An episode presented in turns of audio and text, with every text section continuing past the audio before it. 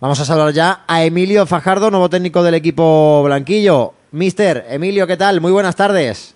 Hola, buenas tardes. Bienvenido a la radio del deporte, que creo que es tu primera vez que te estrenas con nosotros. Muchas gracias. Sí, la verdad que, que con vosotros, sí, con vuestros compañeros en Cádiz, en Sevilla, en Córdoba, he tenido la suerte de estar hablando, pero con vosotros es, es la primera vez, ¿no? Pues nada, que sea la primera de muchas y que siempre que hablemos sea también bueno para, para el Marbella, que arranca proyecto otra vez en esta quinta categoría del fútbol eh, nacional, un Marbella que imagino, Emilio, que de nuevo buscará volar alto y sacar, yo creo que a una ciudad como Marbella y un club que esta categoría yo creo que se le queda francamente pequeña.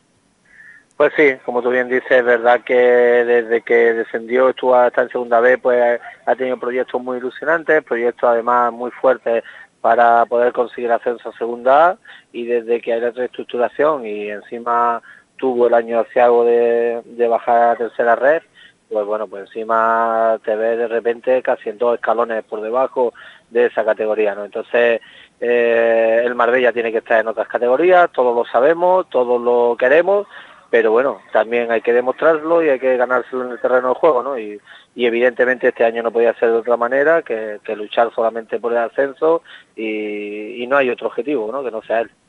Emilio, experiencia no te falta, ¿no? En este la tercera división, eh, ya sea en el grupo noveno, como ahora vas a ser con el Marbella, como en el grupo diez, porque has estado con, con muchos equipos y algunos también de nombre histórico, como el Marbella, como puede ser el del Jerez o el del propio Algeciras.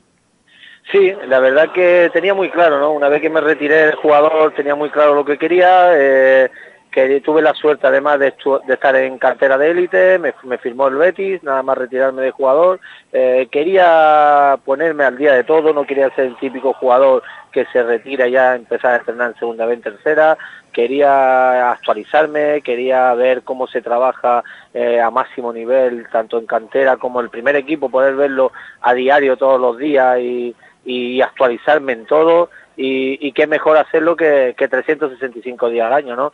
No que de ir de vez en cuando a visitar a algún entrenador y ver cómo trabaja, ¿no? He tenido la suerte de trabajar en el Betis, luego he tenido la suerte de trabajar cerca y poder visualizar a muchísimos entrenadores de nivel, eh, digamos, visto Sánchez del Amo, Pepe Mel, Quique Setién, con muchos directores deportivos también, entonces... Lo tenía muy claro, que quería formarme, terminar de formarme ahí y luego pues di ya el paso cuando había que darlo al fútbol profesional, eh, con, estando en Algeciras, consiguiendo el ascenso, estando otro año en segunda B con el Algeciras, eh, con el Pozo Blanco que jugamos una liguilla de ascenso, eh, pese a que cogemos el equipo en, en diciembre con un punto y siendo el último y jugamos una liguilla de ascenso a segunda red, eh, este año en el Jerez con todos los problemas que hemos tenido en la segunda vuelta, pues también se ha conseguido ese, esa liguilla de ascenso y bueno, y esperemos pues eh, conseguir este año el ascenso con el Marbella, ¿no? Acabas de dar el titular, Emilio. Eh, el objetivo ese es claro, es el ascenso. Sí, sí, sí, sí, sí. Yo lo he dicho desde un primer momento, que yo tengo dos objetivos muy claros desde, desde que firmé con el Marbella eh, y son dos objetivos eh, personales que, que uno evidentemente... Eh, conlleva eh, al grupal, ¿no? Y al club, ¿no? Uno es evidentemente el ascenso, sí o sí, y el otro es que la gente se sienta muy identificada con el equipo, ¿no? Eso es lo que quiero, eso es mi objetivo, esos son mis dos objetivos, y yo creo que si consigo eh, los dos, pues estaremos todos muy contentos, porque ya te digo, hay que conseguir el ascenso por club, por historia, por todo, y, y luego pues que la gente se siente identificada siempre con su equipo, ¿no? Eh, la victoria, todo es muy bonito, cuando uno gana, eh, todo está perfecto, pero en este deporte también se pierde y se empata, porque el fútbol es así, y, y entonces lo más importante es que cuando pierdas o empatas, que tu público, tu gente, tus aficionados, tus socios, estén contentos con, con el con, o se sientan identificados, ¿no? con, el, con el equipo, contentos no, se sientan identificados con su equipo y digan, pues mira, sí, sí se puede perder. Cuando tu afición y tu gente se siente identificada con tu equipo en, en la derrota, eso quiere decir que la victoria está muy cercana, ¿no? Emilio, dos caras nuevas ya conocidas de manera oficial. Habéis firmado a, a Gato, que el año pasado también estuvo jugando en el Torremolinos, que acabó ascendiendo como campeón, y también David de España. ¿Vas a formar parte también un poquito de esa planificación deportiva o simplemente, bueno, tú te dedicas a, a entrenar, pero muy al loro también de lo que realiza la dirección deportiva del club? Sí, claro, evidentemente una de las cosas por las que seguramente apuesten por mí el club no solamente es por, por mis números, por haber conseguido liguilla y haber conseguido ascenso, ¿no?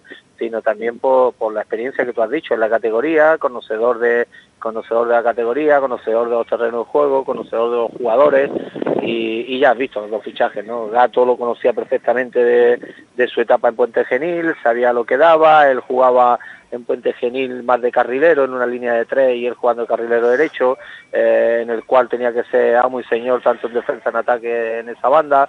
En Torremolinos se ha sentido más, más liberado porque ha jugado de extremo, entonces bueno, era un jugador muy importante además para, para mi estilo, para mi idea de juego, ¿no? Eh, mi estilo y mi idea es muy clara, todo el mundo sabe cómo me gusta jugar al fútbol y mira los dos primeros fichajes, los dos primeros fichajes son dos extremos para abrir el campo, para, para que le lleguen muchísimos balones a esos extremos, para que se juegue muchísimo uno contra uno, además luego gente con mucho gol, que no sea, no dependa solamente el equipo del nueve, entonces es importantísimo, ¿no? Y David pues ya lo tuve en el Betis, en cantera, luego me lo llevé a Pozo Blanco, que hizo un año espectacular. El año pasado va a, Tor a Torre de Ocrimeno en la segunda vuelta y hace siete, ocho goles y la verdad que, que todo el mundo estaba muy contento porque no se le conocía en el grupo nueve a él y, y, no lo, y lo hemos conseguido llevárnoslo pese a, que, pese a que tenía, como se suele decir, muchas novias, ¿no? Es una temporada también, imagino, de remodelación de, de la plantilla. Hablabas de pescar ahí en algún filial, como habías hecho anteriormente con el Betis. El malagueño, por ejemplo, ha liberado muchos jugadores con experiencia en la categoría. No sé si por ahí el Marbella también tiene algún pequeño coto de caza, Emilio. Tenemos la idea muy clara de lo que queremos, tenemos la idea muy clara de lo que queremos, eh, ya estás viendo el perfil de jugador que estamos buscando, el perfil de jugador que queremos, eh, este entrenador tiene la idea muy clara, sabe el club, sabe lo que quiere el jugador, eh, perdón, el entrenador y, y la verdad que muy contento en ese sentido, ¿no? Eh, la propiedad me está dando todo lo que quiero en ese sentido eh, y además pues ellos también eh, reubican que, que está claro que son jugadores con experiencia, jugadores con, con una categoría para jugar también el club, ¿no? Entonces eso también es, es positivo y, y todos estamos contentos con los nombres que estamos poniendo encima de la mesa y a lo que estamos pudiendo ir y, y lo que se va a conseguir, ¿no? En ese sentido ya te digo, no podemos dar más pistas porque porque si no, si no se nos complica todo y, y, y es más complicado hacer fichajes, pero es verdad que estamos, estamos muy contentos con lo que con lo que hemos firmado y con lo que pronto vamos a ir anunciando. ¿Cuándo arranca este Marbella veintidós veintitrés? Estamos, estamos en ello, estamos en ello. Eh, todo depende, tenemos también muchísima gente de categoría superior que se quiere enfrentar al Marbella. Sabéis que además eh, nos visitan por, a nuestra tierra, nos visitan muchos equipos de categoría superior y, y quieren jugar contra nosotros, ¿no? Tenemos una idea más o menos de, de una mitad de julio, pero bueno, no sabremos si la adelantaremos un poquito, si mantendremos la idea, todo va a depender un poco de... de la planificación de partidos y demás, pero bueno, eh, más o menos será eso, en mitad de mes lo, lo tendremos, a falta todavía de cerrar el día, que, que también en esta semana también dejaremos dicho ya el día exacto en, en el cual arranca el Marbellano. El grupo vuelve a ser, como hablábamos el otro día con, con Hugo, el entrenador del Estepona, uno de los rivales de este Marbella en la categoría, vuelve a ser una, una gran cantidad de equipos eh, con mucha experiencia en el, el grupo noveno de tercera y donde casi que los dieciséis, me atrevo a decir, algunos más exigidos, otros menos, pero tienen el objetivo de, de estar arriba, ¿eh? Sí, la verdad es que ahora mismo todo el mundo inicia con esa, con esa, con ese objetivo. Eso es bueno, eso es bueno iniciar con ese objetivo porque todo el mundo querrá hacer las cosas bien desde un inicio, y querrá jugar bien al fútbol y querrá buscar la victoria. Eso siempre es importante, ¿no? Después ya en la segunda vuelta ya veremos. Eh, pero, pero bueno, eso es importante. No va a ser, va a haber mucha igualdad. Sabemos que, que el Jaén está, está en su año centenario y está firmando jugadores muy importantes también.